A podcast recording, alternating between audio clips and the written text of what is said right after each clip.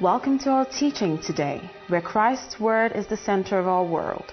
We are about to listen to the undiluted Word of God from the throne of grace with Pastor Philip Ransom Bello. A series or a teaching which I call Led by the Spirit of God, the leading of the Holy Spirit. And for every teaching, there is a spirit behind the teaching.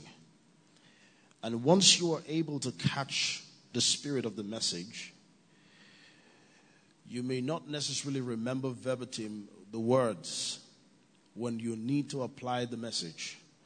But because you caught the spirit of the message, you would know how to apply the message. So you may not remember how the pastor puts it, but you'll remember what the message is saying. So every message has an attitude, has a spirit. And on the subject of being led by the Holy Spirit, we've been talking about how it is important for the believer to see that, first of all, you're being led by the Holy Spirit is a divine heritage by God because you're saved. You're born again. It is not the exclusive preserve of pastors, neither is it the exclusive preserve of prophets. But the Bible says that in time past, God spoke to the fathers by the prophets but has in these last days spoken to us by his Son, Jesus Christ, which tells you and I that God has spoken in Hebrews chapter 1 from verse 1 to 3. That God has spoken, and it's a past tense there that you see. So if you hear anything that God is saying, it has to be in conformity with what has been spoken already. And we made it clear that for as many as are led by the Spirit of God, according to um, Romans chapter 8, verse 14. These are the sons of God. So if you're a son of God by virtue of the new birth, by virtue of the fact that you're born again, it is your heritage to be led by the Spirit. Can I say something here that you're being led by the Holy Spirit is not many times something you try to do. You are led. If you understand what I mean, you are actually being led. You are not trying to be led. Sometimes you're not necessarily positioning yourself to be led. There is the need for that. There is the importance of that in the areas of uncertainty where you have to receive clarity from God about certain things. But when it comes to the daily walk of the believer, you are likely always led by the Holy Spirit. For the Bible says that the steps of the righteous man, they are ordered by the Lord. Praise God. For the benefit of those who were not here last Sunday, or I mean, um, two Sundays ago and three Sundays ago, we talked about how Jesus was led by the Holy Spirit. We talked about how Paul received three witnesses when it came to receiving direction. Three witnesses. The first witness that Paul received was the witness of the Holy Spirit. The Holy Spirit told him that bonds and affliction await for him in every city, and in the city of Jerusalem there was going to be persecution. That was the first witness of the Holy Spirit to Paul. And the second witness was by brethren. In Acts chapter 20, verse 22, brethren came and ministered to Paul saying that you are going to die if you go to Jerusalem. Paul already knew because the Holy Spirit had told him, and we made it clear that many times prophets, believers, members will tell you things in line with what the Spirit of God has already told you. Whatever anyone tells you that is not in conformity to what the Holy Spirit is saying is not correct. Then we also saw that there was a third witness to the ministration of Paul, which was a prophetic witnessing. And I said to you that the prophetic witnessing is not the primary leading for the body of Christ. Many church people like to be led by prophets, and that's to say that if the prophet doesn't see a vision for you, you have no clarity about your life. But the Bible says, For as many as are led by the Spirit of God, not prophets. However, prophets are given to God for inspiration and for speaking the mind of God and the counsel of God um, as pertaining the matter. but it is not the primary means of the leading for the body of Christ, even though that is still part of the leading for the body of Christ.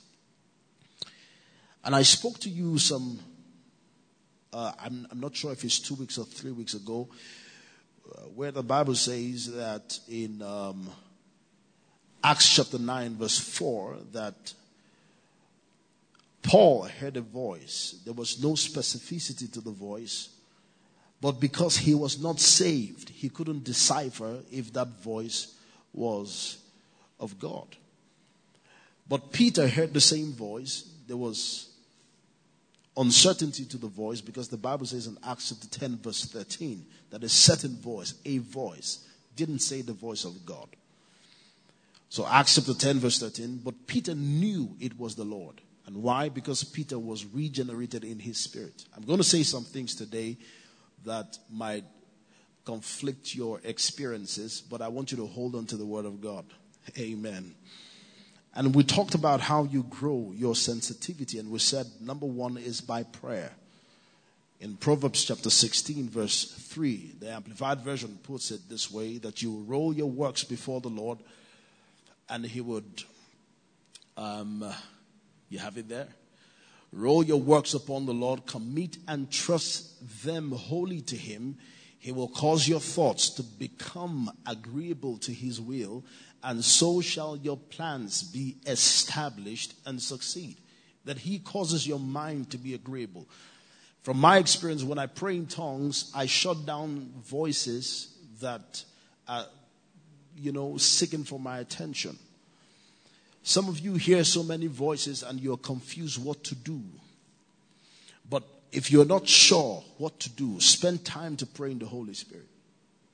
Out of the 12, I'm sorry, 9 from 1 Corinthians chapter 12, out of the nine gifts of the Spirit that you see in 1 Corinthians chapter 12, the utterance gift, the power gift, and the revelatory gift, there is basically just one of those gifts that you activate by will, and that is speaking in tongues. So you see Paul say that I will pray in the spirit and I will pray with the understanding. So there is the will factor in praying in tongues. A lot of people wait to pray in tongues. You've never prayed in tongues before and you're waiting for the Holy Spirit to jump on you like he was going to jump start you. He did that 2,000 years ago. So wake up and open your mouth and speak. For the utterance is given to you to speak. Praise God. So as you open your mouth, because you have the Holy Spirit, the flow will come. It will come out definitely. So when you pray in the Holy Spirit, you activate the other gifts of the Spirit. Praying in tongues is a portal to activating prophecy. Praying in tongues is a portal to activating word of knowledge. It's a portal to activating word of wisdom.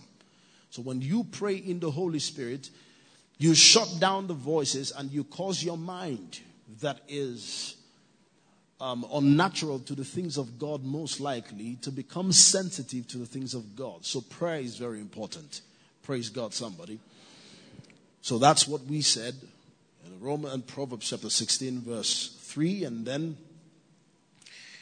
we said, number two, that you set your mind to be led by the Holy Spirit. We gave scriptures. And number three, we said that having the mind of Christ by learning Christ in Ephesians chapter 4, verse 20 to 23, gives you the predisposition to always be led by the Holy Spirit. Um, how do I say this so that it's not easily misunderstood?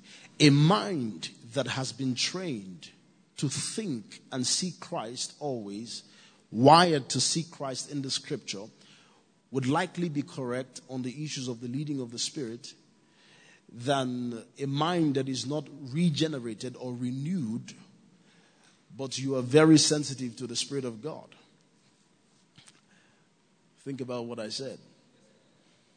So that you don't hear an express word saying, Thus says the Lord, um, you can depend on a renewed mind for accuracy in the leading of the Holy Spirit that it's not coming expressly. I heard a voice or I heard a strong witness in my spirit. Many times your renewed mind will lead you in the right direction. And that's just what I'm trying to say. And we started on Wednesday by saying, How does the Holy Spirit lead us? And we said, number one, the Holy Spirit leads us primarily by His Word. Psalms chapter 119, verse 105. The Holy Spirit leads us primarily by His Word. The Bible says that the Word is a lamp unto my feet and a light to my path. In other words, the Word of God is a lamp to my feet. My feet is my immediate standing and a light unto my path so that I have clarity of where I am today and I also have clarity of where I will be tomorrow. So the sure word of leading is the word of God. Say amen, somebody. But I, I, I, brought some clarity on Wednesday to say that the Word of God, being a lamp to our feet and a light to our path, is not the Word of the law, but the Word of the gospel. That if you have clarity of the gospel, you are likely going to follow accurately the leading of the Holy Spirit. Galatians chapter 5, verse 18. Let's turn there. Galatians chapter 5, verse 18. It says, But if you are led by the Holy Spirit, you are not under the law. The law is the word of God. The law is the word, but it is the law. So the law speaks of Genesis, the first, the first um, uh, five books of Moses, Genesis, Exodus, Leviticus, Numbers, and Deuteronomy. That's the law. The Ten Commandments, that's the law. The Bible says that if you are led by the Holy Spirit, you are not under the law. So when you travel from one dispensation to another, you cross from what guides your leading to another thought or spirit that guides your leading. Paul says in Acts chapter 20, verse 32, that I commend you to God and to the word of his grace, which is able to build you up right? And give you an inheritance amongst all those who are sanctified. Before, what was commended to the people of the Jews was the word of the law. And that was their guiding path. For you shall meditate upon the law day in and day out. Therein you will make your way prosperous. Yeah. But now that we have gone beyond the cross, we're not looking at the law to lead us but we're looking at the cross. We're looking at the spirit of the New Testament, which is Christ, to lead us. So therefore, Jesus becomes the center of the explanation and the expression of the will of God. Yeah. You can be very accustomed to the Word of God and be misled. Holy Spirit, help me now. Yeah. Satan tempted Jesus with the word of God. Talk to me, somebody. If you are the son of God, turn this stone to bread. First temptation, he passed it. Second temptation, whichever is the order, second or third. But the last temptation, if you are the son of God, jump down, for it is written. He will give his angels charge over you. So Satan uses the word of God to tempt Jesus, but Jesus understands the mind of the Spirit and is not under pressure and not under the obligation to prove his sonship just because he wants to show that he's son. Because when, when Satan says jump down, he means that when he jumps down, it will be clear to everybody that Jesus is the Son of God. Because he will come down like a superman. And for those who would not believe, they definitely have a problem after you see Jesus flying in the air with parachute. I'm sorry, without parachute. That's hard, that's easier to believe. Pastor, I've been born again for 20 years. I've studied my Bible. When God speaks, I know. Sometimes you don't know. You don't know if it is not the spirit of the gospel you are more prone to error. Uh, you are more prone to error if you are accustomed to the law and you would think that God spoke to you. I've heard so many people come to me to say, Pastor Phil, I heard very clearly God said. How come it didn't happen the way God said? Because what God said to your spirit has to be interpreted by your mind. And the interpretation of what He has placed in your spirit is based on how renewed your mind is. That if your mind is not renewed properly, you, you, you legitimately heard from God, but you misinterpreted what God said. Are you still here? Okay, so it is important to know that the word that we are led by is the word of the gospel. Luke chapter 9, verse 51. I'll give you an example. Luke chapter 9, verse 51. Now it came to pass when the time had come for him to be revealed or received up that he steadfastly set his face to go to Jerusalem. Next verse. And sent messengers before his face, and as they went, they entered the village. Here it is. Jesus sent messengers to the Samaritans to prepare for him. It was Jesus who sent. You have to respect Jesus. Look at verse 53. Next verse. But they did not receive him because his face was set for the journey to Jerusalem. Understand what is going on here. Jesus is on his way to Jerusalem, but he's going through Samaria. And the Samaritans have a big problem with the Jews. The Samaritans are of a mixed race. That's a long story. There's no need to go back into that the mixed race of those who are not of the covenant with those who are of the covenant. So they are mixed, they are half Jews and half non Jews. But because the Jews are hated by the Samaritans, the Samaritans knew that Jesus was going to Jerusalem to meet the Jews, they received him not. And they were so angry. Look at the next verse, verse 54. And when his disciples, James and John, saw this, they said, Lord, do you want us to command fire to come down from heaven and consume them just as Elijah did? So, your reference for the law or your reference for scripture, if it is not interpreted with the right mindset, you are wrong. Pastor, these people are insulting you. Let's call fire. Fire pepper them. Fire burn them. Holy Ghost. And then there's a huge congregation that shouts, Fire. And the fire is on people. As if to say we have not seen the spirit of the New Testament. That the spirit of the New Testament does not kill people with fire. The spirit of the New Testament does not. The fire of the Holy Ghost is for you, not for your enemies. Because if fire was a bad thing, then Jesus would not say, I will baptize you with fire. Holy Ghost, fire. And then we imagine a woman in the village roasted by your fire.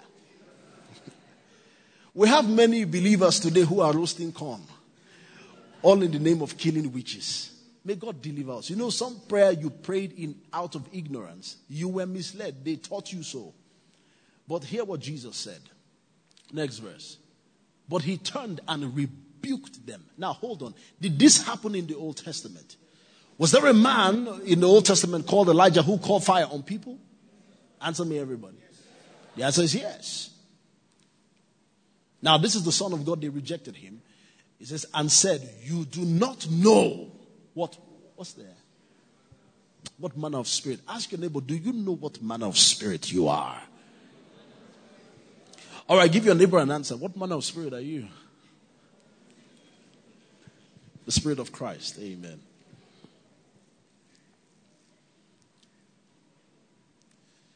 Fear was a part of worship. Fear. Fear. I said this on Wednesday. Fear was a part of worship. You could not worship God in the Old Testament without the element of fear that the Old Testament priest, the temple priest, had to go in fear and trembling before, the, before, the, before God in the holies of holies. and a bell is tied around his waist to indicate that he's alive when you hear the sound of the bell. And if you don't hear the sound of the bell, it means that the priest has dropped dead right in there. So the other priest would have to pull the high priest out because nobody dares go there. So even fear, for you shall worship the Lord your God in fear and in trembling. We were brought up to think that the fear of the Lord means to tremble at God. If you have a child who is afraid of you and cannot approach you, I hope you know there is already a problem with that relationship. God does not want you to be afraid of Him. The fear of God stirs. It is born from the goodness of God. How do you preach repentance to someone? By showing someone not the terror, but the goodness of God. For the Bible says that the goodness of God leads to repentance. If I don't tell them that there is hellfire waiting for them, they will continue behaving the way they are behaving. So we use hellfire to scare you so that you know there is God. And you know He's watching over every move. And the picture of God you have is a massive being with a sledgehammer waiting for you to make a mistake. At the moment you make your first mistake, bah, he has killed you. But have you forgotten you are still here? And reflecting back over your works, you see how many mistakes you have made, but God's mercy has kept you.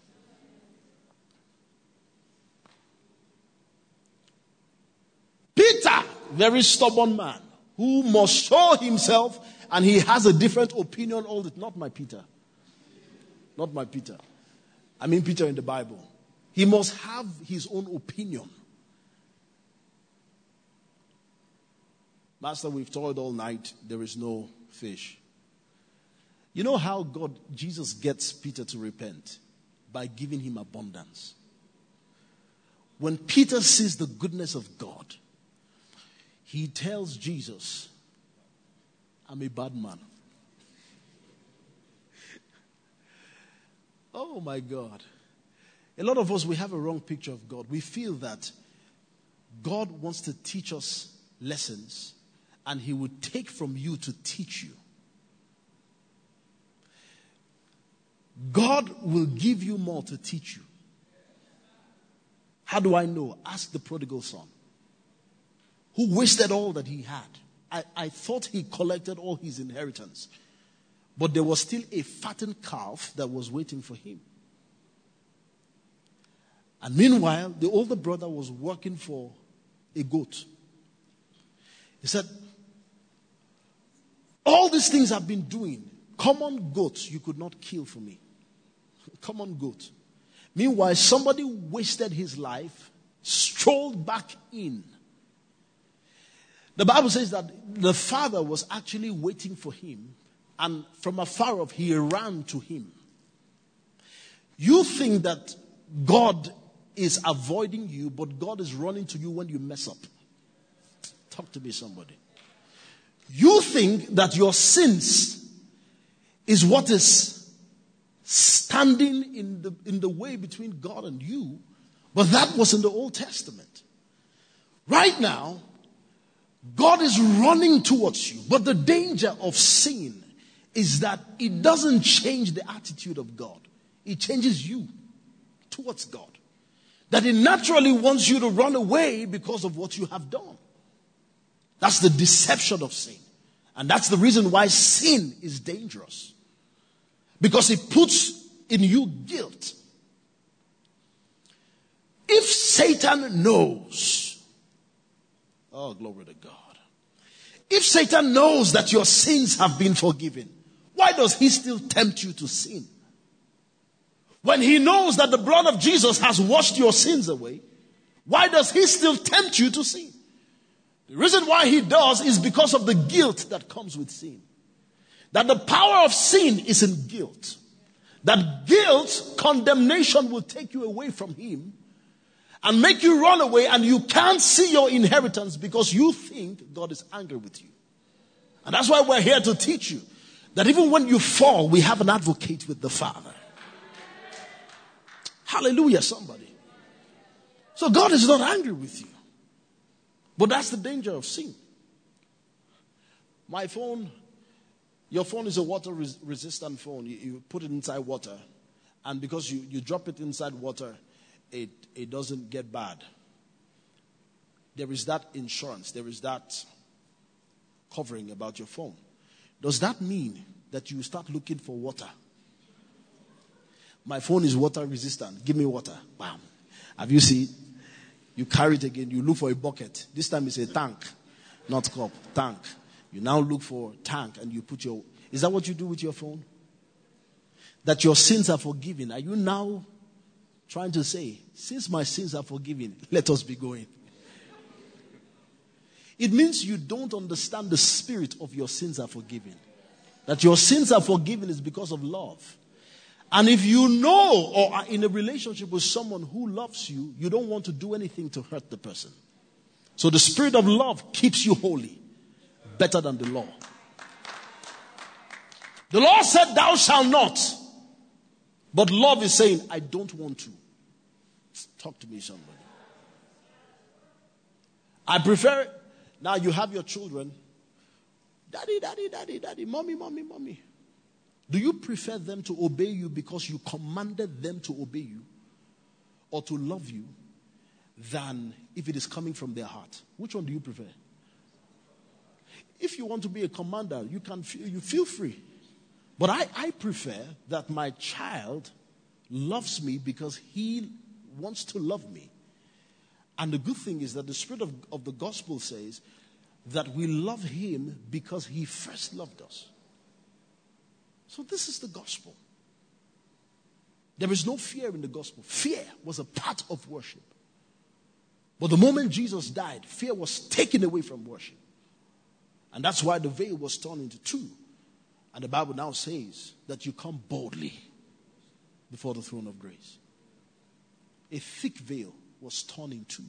You come boldly before the throne of grace that you might obtain mercy and find grace for help in the time of need.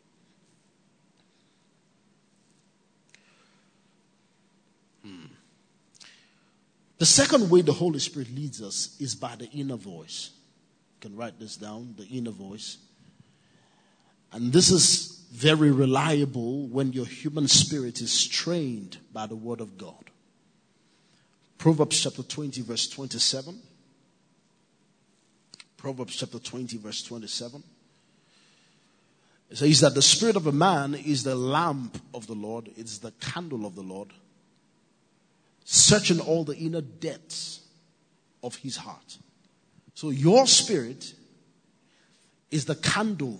The King James Version puts it that way. Is the candle of the Lord that searches all the inner depths of your heart.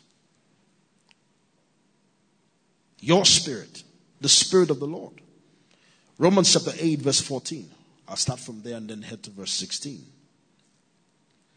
Romans chapter 8, verse 14, it says, For as many as are led by the Holy Spirit, these are the sons of God. Next verse. For ye have not received the spirit of bondage again. Now you see that word again. Again means that it was given the first time. It was a spirit of bondage. But it says now, you have not received the spirit of bondage again to fear. But ye have received the spirit of adoption, whereby we cry, what? Abba Father. Next verse. Verse 16. Let's read this verse 16 together, everybody. Want to go? The Spirit itself beareth witness. Hold on, hold on, everybody. I'm, I'm sorry. You see that word itself was, was um, translated wrongly because the original translation of spirit comes from the word wind. So that's why the writer puts it itself. But it's supposed to be himself. The Spirit Himself. Okay, the New King James corrects the error of the Old King James and puts it Himself. So let's read this together. Everybody want to go? The Spirit Himself bears witness with our spirit that we are children of God. Now say this after me. The Holy Spirit, that's not all of us speaking. Say the Holy Spirit bears witness with my spirit. So you have a spirit your spirit is regenerated the moment you receive Christ. The Holy Spirit bears witness with your spirit that you are born again. This is the most important aspect of the individual, and the Holy Spirit has to bear witness with your spirit that you are born again. If the Holy Spirit bears witness that you are born again, how much more other things? The Holy Spirit would also bear witness with your spirit about other things. So when you talk about the leading of the Holy Spirit, one of the sure ways of the leading of the Holy Spirit is the Holy Spirit bearing witness with your spirit. Your spirit is alive to God. It is sensitive to God. It will hear the Holy Spirit. And if you are sensitive to your spirit, you would decipher the leading of the Holy Spirit. Why? Because your spirit has a witness by the Holy Spirit that you are born again. It becomes a safe guide for you when you have trained your spirit. Uh, if you see people work out in the gym, they train their physical bodies, they train their minds by going to school, but so many of us don't train our spirits. And the way you train your spirit is to renew your mind by the, by the, by the hearing of the word of God, that your mind comes to that place where you understand the will of God from the scripture, from what he has said about you, from who Christ is, from who you are in Christ Jesus. For do not be conformed to this world, but be transformed by the renewing of your mind. So the renewing of your mind is the training of your spirit, if you understand what I mean. A lot of people depend on uh, signs and, let me say, putting out a fleece on God. You know what I mean? For you to know that God is leading you, you have to ask God for a sign. A sign is not as reliable as the inner voice. Because in the Old Testament, the Old Testament patriarchs, prophets, people required a sign. Why did they require a sign? Because they didn't have a regenerated spirit. So if Gideon, for example, Samson, for example, um, Elijah, for example, you will hear the Bible says that the Spirit of God came upon them. And the Spirit of the Lord came upon Gideon. And the Spirit of the Lord came upon Samson. And then he would demonstrate. And the Spirit of God came upon Elijah. And Elijah will move in the speed of a horse. But that was in the Old Testament. In the New Testament, the Holy Spirit is not just coming upon you. The Holy Spirit is in you, which is a blessed heritage that Paul speaks of in Colossians chapter 1. He says, Here is a mystery that is deciphered, that it has been hidden from age to age. And what is that mystery in Colossians chapter 1? That Christ in you is the hope of glory. So we have a benefit that those people who obtained a good report but did not receive the promise, we have what they don't have. And that is the indwelling of the Holy Spirit. And because you have the Holy Spirit, you are quick to hearing the voice of God. So signs may have worked for people in the Old Testament, but it's not the primary way that you are led today. I'll give you an example. Judges chapter 6 verse 33. Judges chapter 6 verse 33. It says, Then all the Midianites and Amalekites, the people of the east, gathered together and they crossed over and encamped in the valley of Jezreel. Next verse. But the Spirit of the Lord came upon Gideon. Then he blew the trumpet and the whatever gathered behind him. Next verse. And he sent messengers throughout all Manasseh, who also gathered behind him. He also sent messengers to Asher Zebulon, blah, blah, blah, blah, blah, blah. Next verse. So Gideon, so Gideon said to God, if you will save Israel by my hands, as you have said. Now hold on. What God has said is enough. But sometimes we require a sign. The, the Bible says concerning Abraham that by two immutable things for which it is impossible for God to lie. And I've taught you before that the two immutable things is his promise, which is his word, and secondly, the oath.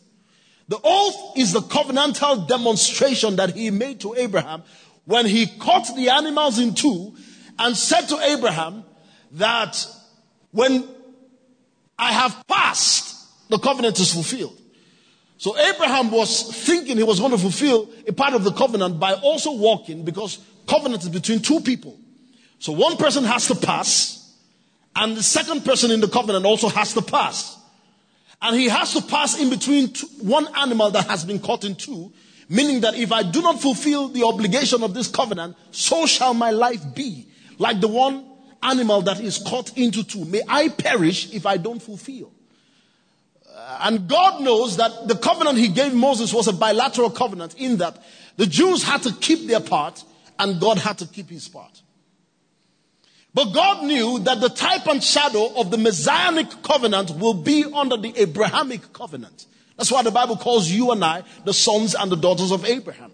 So he says that when I cut the animals in two, when Abraham is about to pass, the, the Bible says that Abraham fell into a deep sleep, which means that God shut Abraham down to say that the covenant will be a unilateral covenant that it will be kept by only one party and endorsed by only one party. Meaning that God will be both the referee and the participator at the same time of the one covenant. So God passes the covenant and wakes Abraham up after he's done with the covenant. God did not need to do that to Abraham, but Abraham asked the question, how shall I know that you truly will give me a child? Because God gave Abraham a word that you're going to have a son.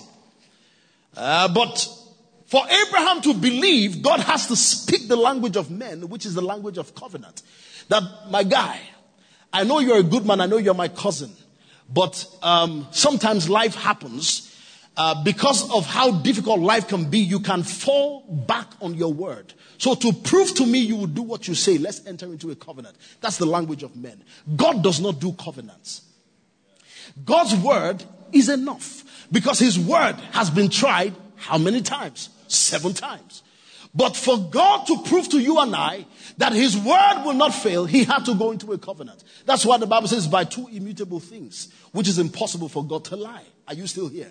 So Gideon now said, God, you have said, but how can I know? And that's what many of us do. Gideon could not have known because he did not have a regenerated spirit that would be in tune with the Holy Spirit.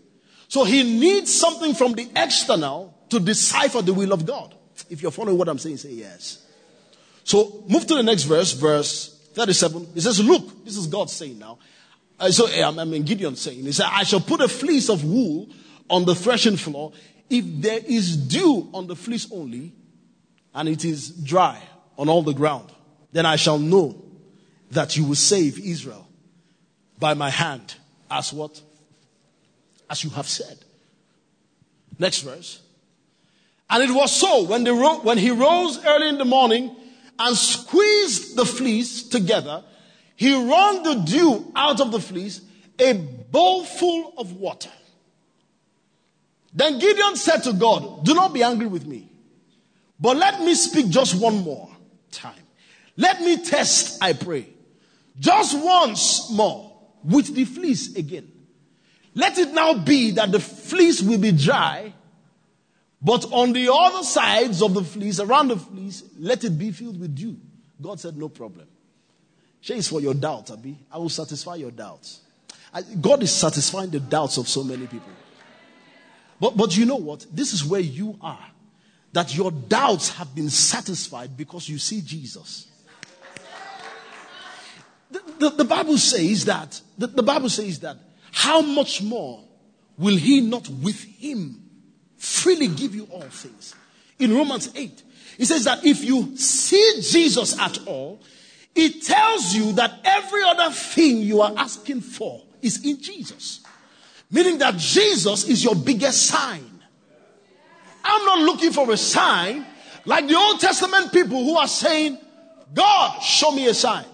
I know many of you are quiet because I'm speaking your mind. God, how will I know she's my wife?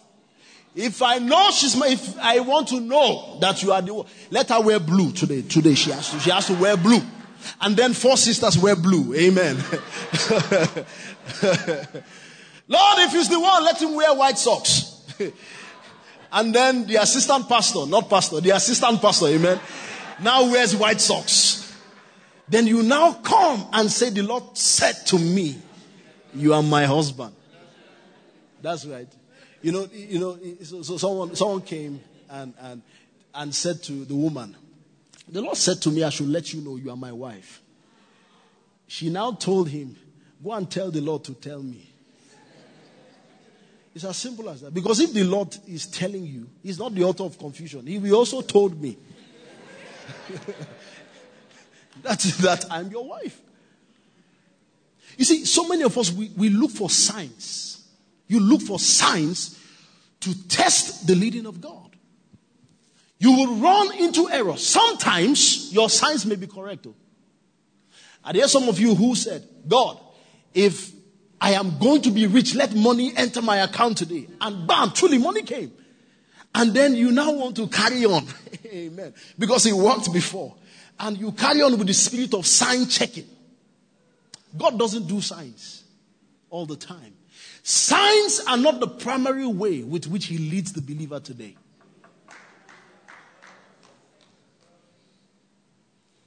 Signs, signs, signs. See Judges chapter 7, verse 9.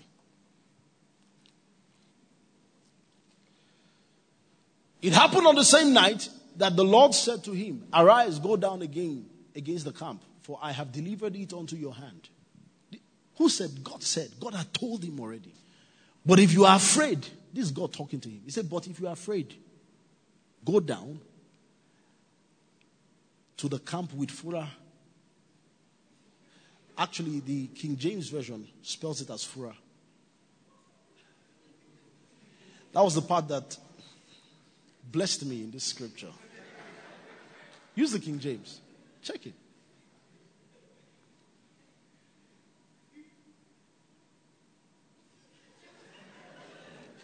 When I was reading this passage of the Bible, my appetite began to grow. it really blessed me. Praise God. He said, But if you fear, go down with Phurah thy servant down to the host. Okay, we're serious now. Amen. Down to the host. Next verse. Next verse. And thou shalt hear what they say. Now, God said to him, I'm going to deliver the Midianites to you. But if you are afraid, take Phurah and go with you. And thou shalt hear what they say, and afterwards shall thine hands be strengthened to go down unto the host. Then went he down with Phurah his servant unto the outside of the armed men that were in the host. Next verse. And the Midianites and the Amalekites and all the children of the east lay along. Now, God understood that Gideon was a guy of signs. So he had to tell him that if you don't believe what I'm saying, take a sign. And their camels were without number, and the sand of the seashore sat for multitude. next verse. And when Gideon had come, there was a man telling a dream to his companion. He said, I have had a dream to my surprise. A loaf of barley bread tumbled into the camp of Midian. It came to a tent and struck it so that it fell and overturned, and the tent collapsed. Next verse.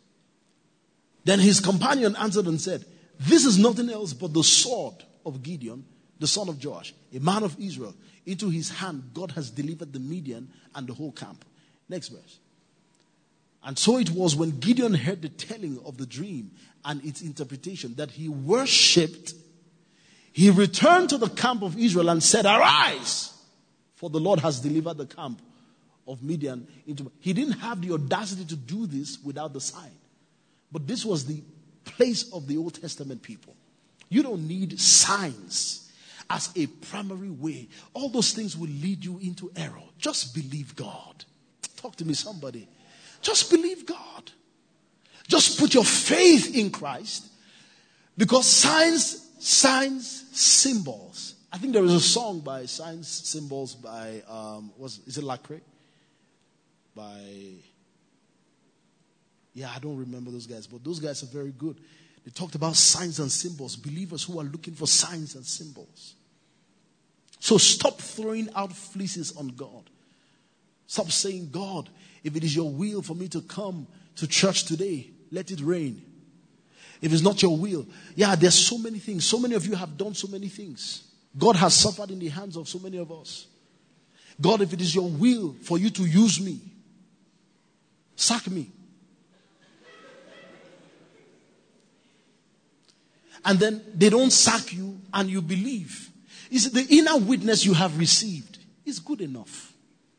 You know, I told you before that before Paul had a witnessing in his spirit, he was already, I mean, a, a witnessing by the brethren and the apostles, he already received the witness by the Holy Spirit. Paul did not even need people to come and tell him this is what is going to happen to you in Jerusalem. He had already received the witness. Some of those things are for confirmation.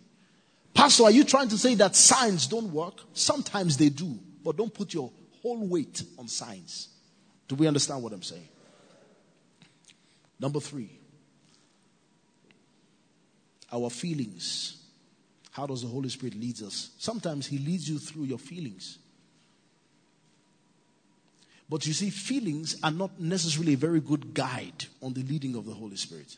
So, if you are the kind of person who is very driven by feelings, you are very into feelings. Pastor, I feel very strongly. You see, I've, I've seen a lot of emotional people who have no depth. I've been too long as a pastor, and I understand that you can be very emotional, but there is no understanding. And that emotional can be an expression of your natural personality, your, your, the way you are. So you must learn to put a balance to how you respond to things. And if waiting and taking some time off will help you decipher what God is saying, then do that. Because if you jump, you make decisions based on feelings, especially extreme feelings. The nudging of the Holy Spirit will, will sometimes come with feelings. And it will come with some level of enthusiasm, but it would always go along with peace and assurance. But when it is a matter of you are pressured, you must do it now, now. If you don't do it, you will die. You will not die. So feelings are not the best ways to deciphering the leading of the Holy Spirit. Acts chapter 27 verse 10. Acts chapter 27, verse 10. Saying, Man, I perceive that this voyage will end with disaster. This is Paul talking. And much loss, not only of the cargo and sheep, but also of our lives. Next verse. Nevertheless, the centurion was more persuaded by the helmsman and the owner of the sheep than by the things spoken by Paul. Paul perceived by the Holy Spirit. Other people who said they know more persuaded it's fine. Let's keep going. And because the harbor was not suitable to winter in, the majority advised to set sail from there also. If by any means they could reach Phoenix, a harbor of Crete opening toward the southwest and northwest, and winter there. Next verse. When the south wind blew softly, somebody say softly. When the south wind blew softly, supposing that they had obtained their desire. Now hear this. Paul said, I perceived that there will be destruction. But there was a south wind that blew softly. If you are dependent on signs and not the voice of God, you will many times put yourself in destruction. You will many times run into problems just because there is a way that seemeth right to your mind. The Bible says that there is a way that seemeth right, and the end, therefore, is destruction. God called, I mean, Abraham called his, his relative, uh, um, um, what's his name now? Lot. And he said to Lot, choose anywhere. Wherever you choose, that I will take the opposite. The Bible says Lot chose the plains. And he saw how beautiful they looked. And Abraham chose the rocky and the more difficult terrain. And that plain eventually was where Sodom and Gomorrah was, where destruction later came on. Sometimes the proof that God is leading you is when there are hurdles on the way, but those hurdles are there to test your resolve. We don't move by sight, we move by faith. If God has told you something, set out and do not let fear and doubt come in the way of what God has asked you to do. There are so many of you who are listening to me right now. God has asked you to take on something that is bigger than you, but you say to yourself, how can this thing be? It is not your job to know or figure out how this thing is going to work out. But it is God's job to making sure that the increase will come. You just do your part and be a co-laborer with God. For Paul plants, Apollos waters, but who gives the increase? It is God who gives the increase. Do your part. As you speak, he will cause rain to fall. So the Bible says that the south wind blew softly, supposing that they had obtained their desire. Their desire.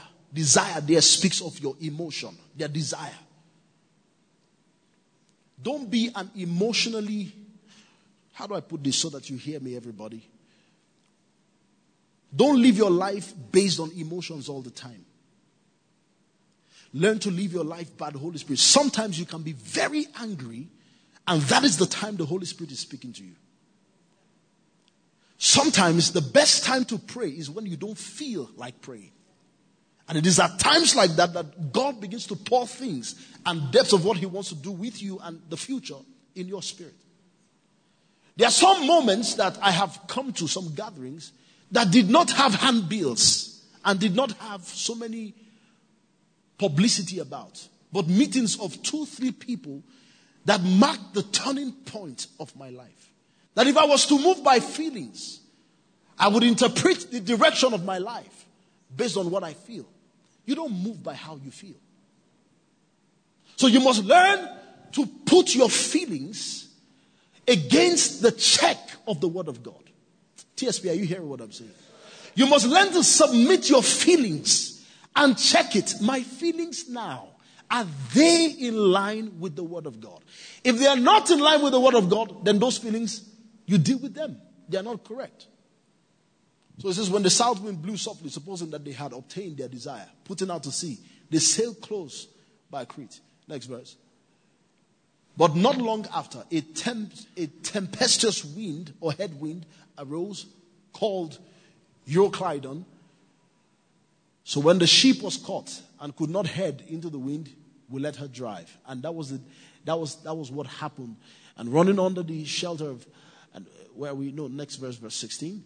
And running under the shelter of an island called Claudia, we secured the skiff with difficulty. Next verse.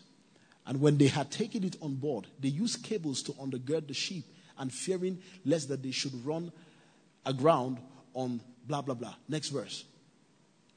And because we were exceedingly tempted, next verse. On the third day, three days in the middle of the water, just because somebody did not listen to the voice of Paul, who perceived by the Holy Spirit. Next verse. Now, when neither sun nor stars appeared for many days, God forbid, and no small tempest beat on us, all hope that we, we would be saved was finally given up. Next verse.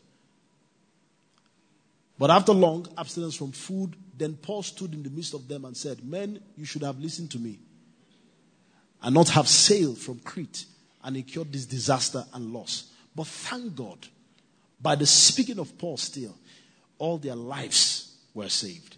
It is best to walk and to move by the Holy Spirit, not to move by signs. If God says invest, invest. The stock market might be good, but if God is saying don't, then don't. Say, Pastor, my neighbor is doing it. Is God asking you to do it? That's the question.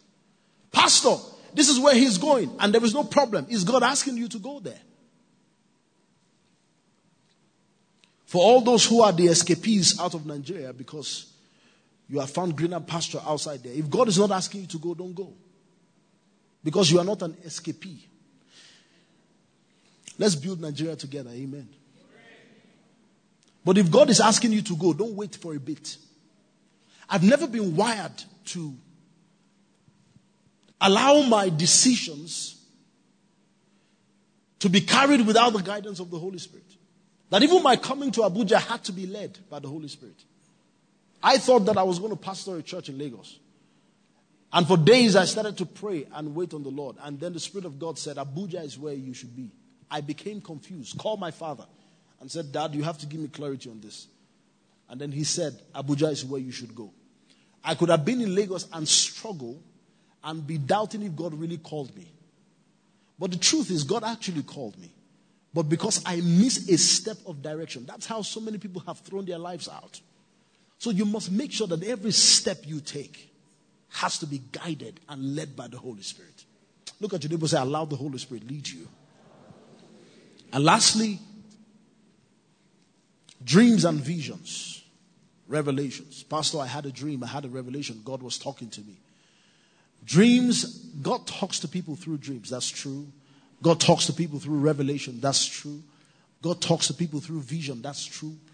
But you must learn to put every dream and every revelation and every vision behind the check of the Word of God.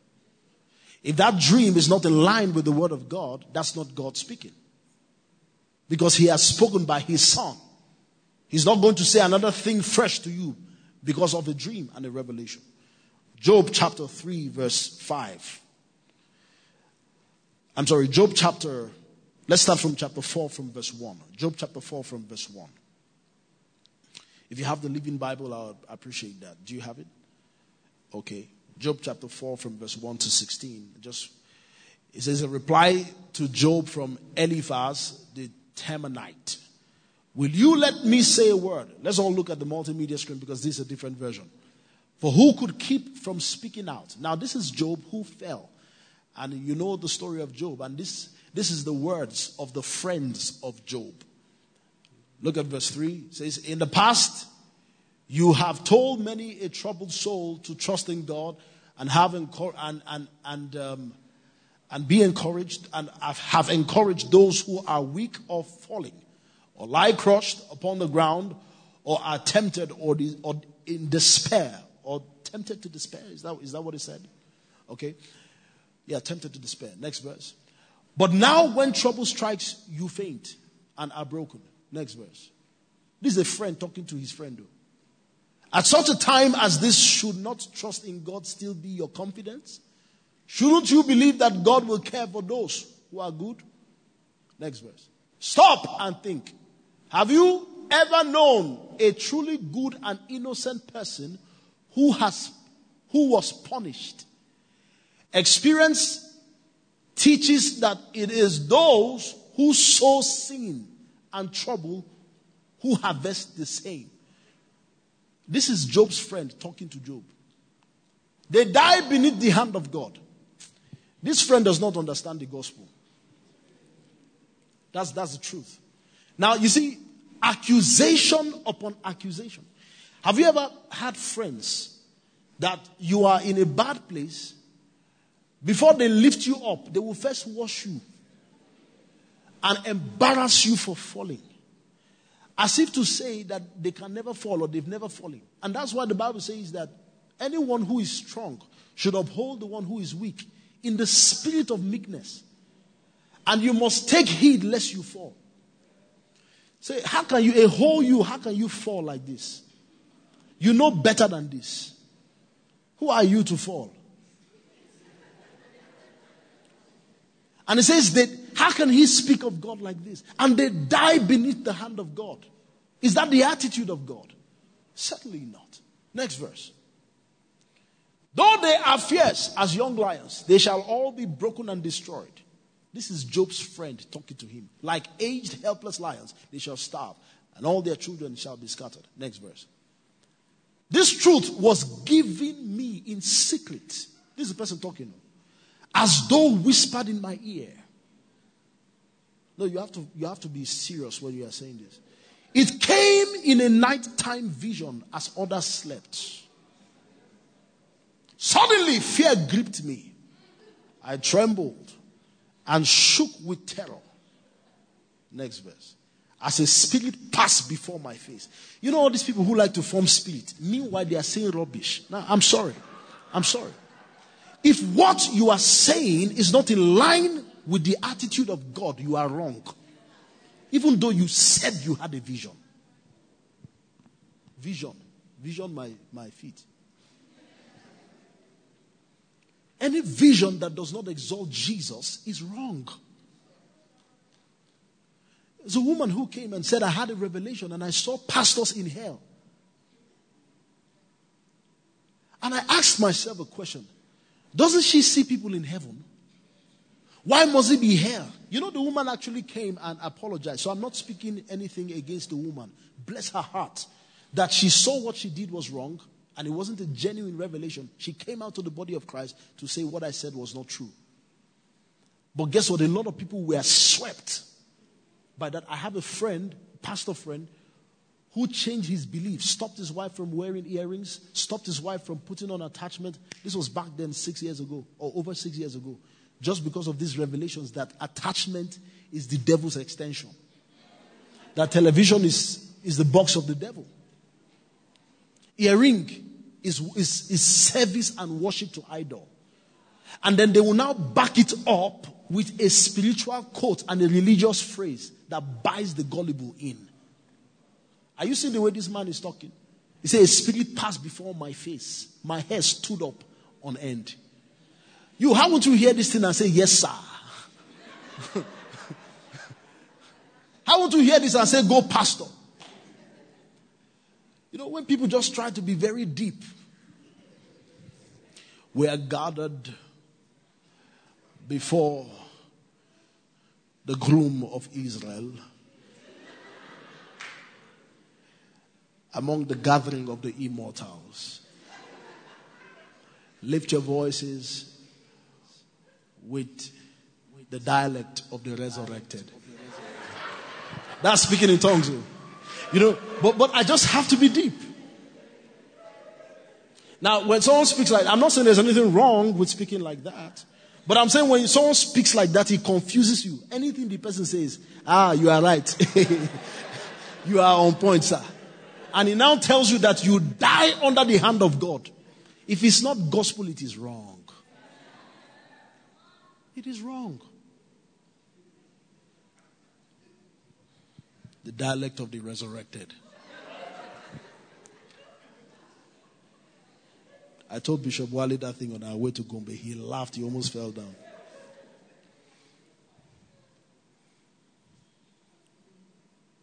I felt the Spirit's presence. He said, Pastor, when I was speaking, I, the Holy Spirit was with me here. I saw an angel. There are many demonstrations of angelic appearances to people. And when they narrate their story, please don't be gullible. Listen to hear what is consistent to Christ. Don't be persuaded by somebody else's persuasion. If it is not Christ, pray for the person that the eyes of his understanding. Don't criticize the person oh, because you were like that before. You say, I felt the Spirit's presence, but couldn't see it standing there.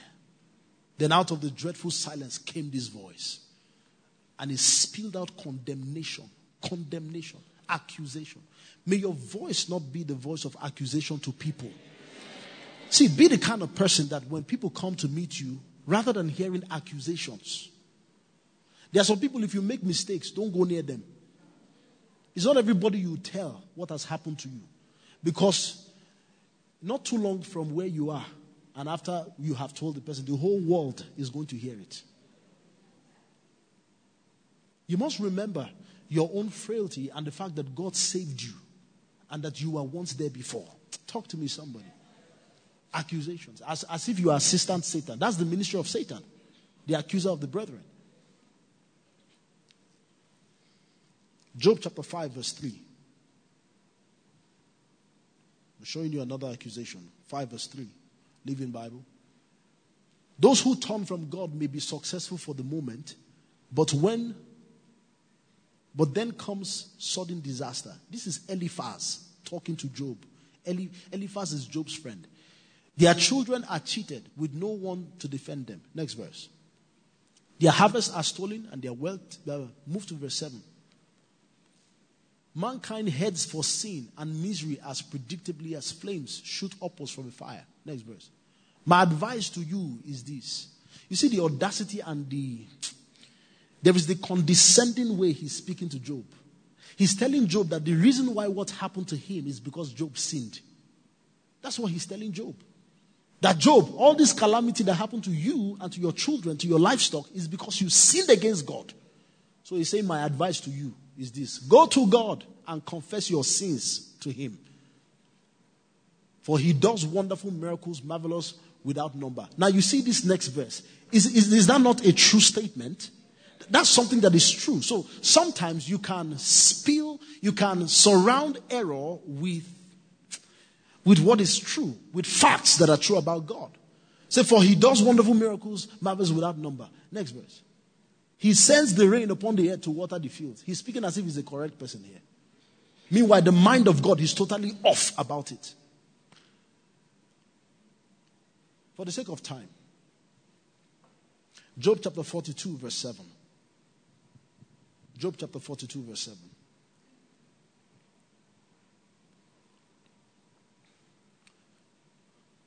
Job chapter 42, verse 7. You can use the King James Version.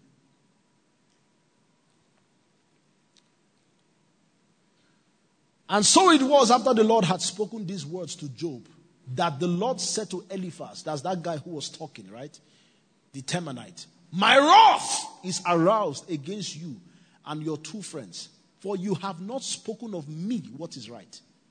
See, all those things Job's friends were saying to Job that your sin is the reason why. Look at you, my advice to you, blah, blah, blah. For God works wonder, wonderful things. All those things he was saying. He said, My wrath is aroused against you and your two friends, for you have not spoken of me what is right, as my servant Job has. Next verse. So Eliphaz the Temanite and Bildad went and did as the Lord commanded them. No, you jumped, you jumped the verse. Now therefore take for yourself seven bulls and seven rams. Go to my servant Job and offer up your, yourselves a burnt offering. And my servant Job shall pray for you. The person who was down will pray for you who is boastful. For I will accept him, lest I deal with you according to your folly. It is foolishness not to speak the mind of God, even though you embellish it with religious talk. Then look at verse 10. And the Lord restored Job's losses when he prayed for his friends.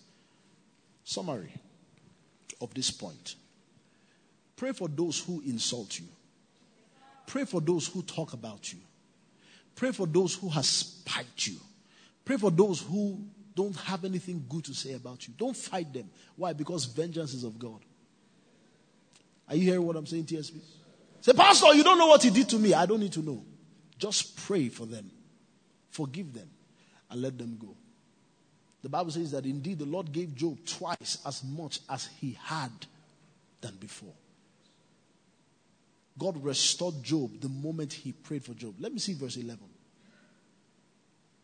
He says, Then all the brothers and all the sisters and those who had been acquainted came in. It says, and they, and they consoled him and comforted him for all the adversity that the Lord had brought upon him. Each one gave him a piece of silver and each a ring of gold. When you speak the mind of God, you must always be quick to see the attitude of Christ.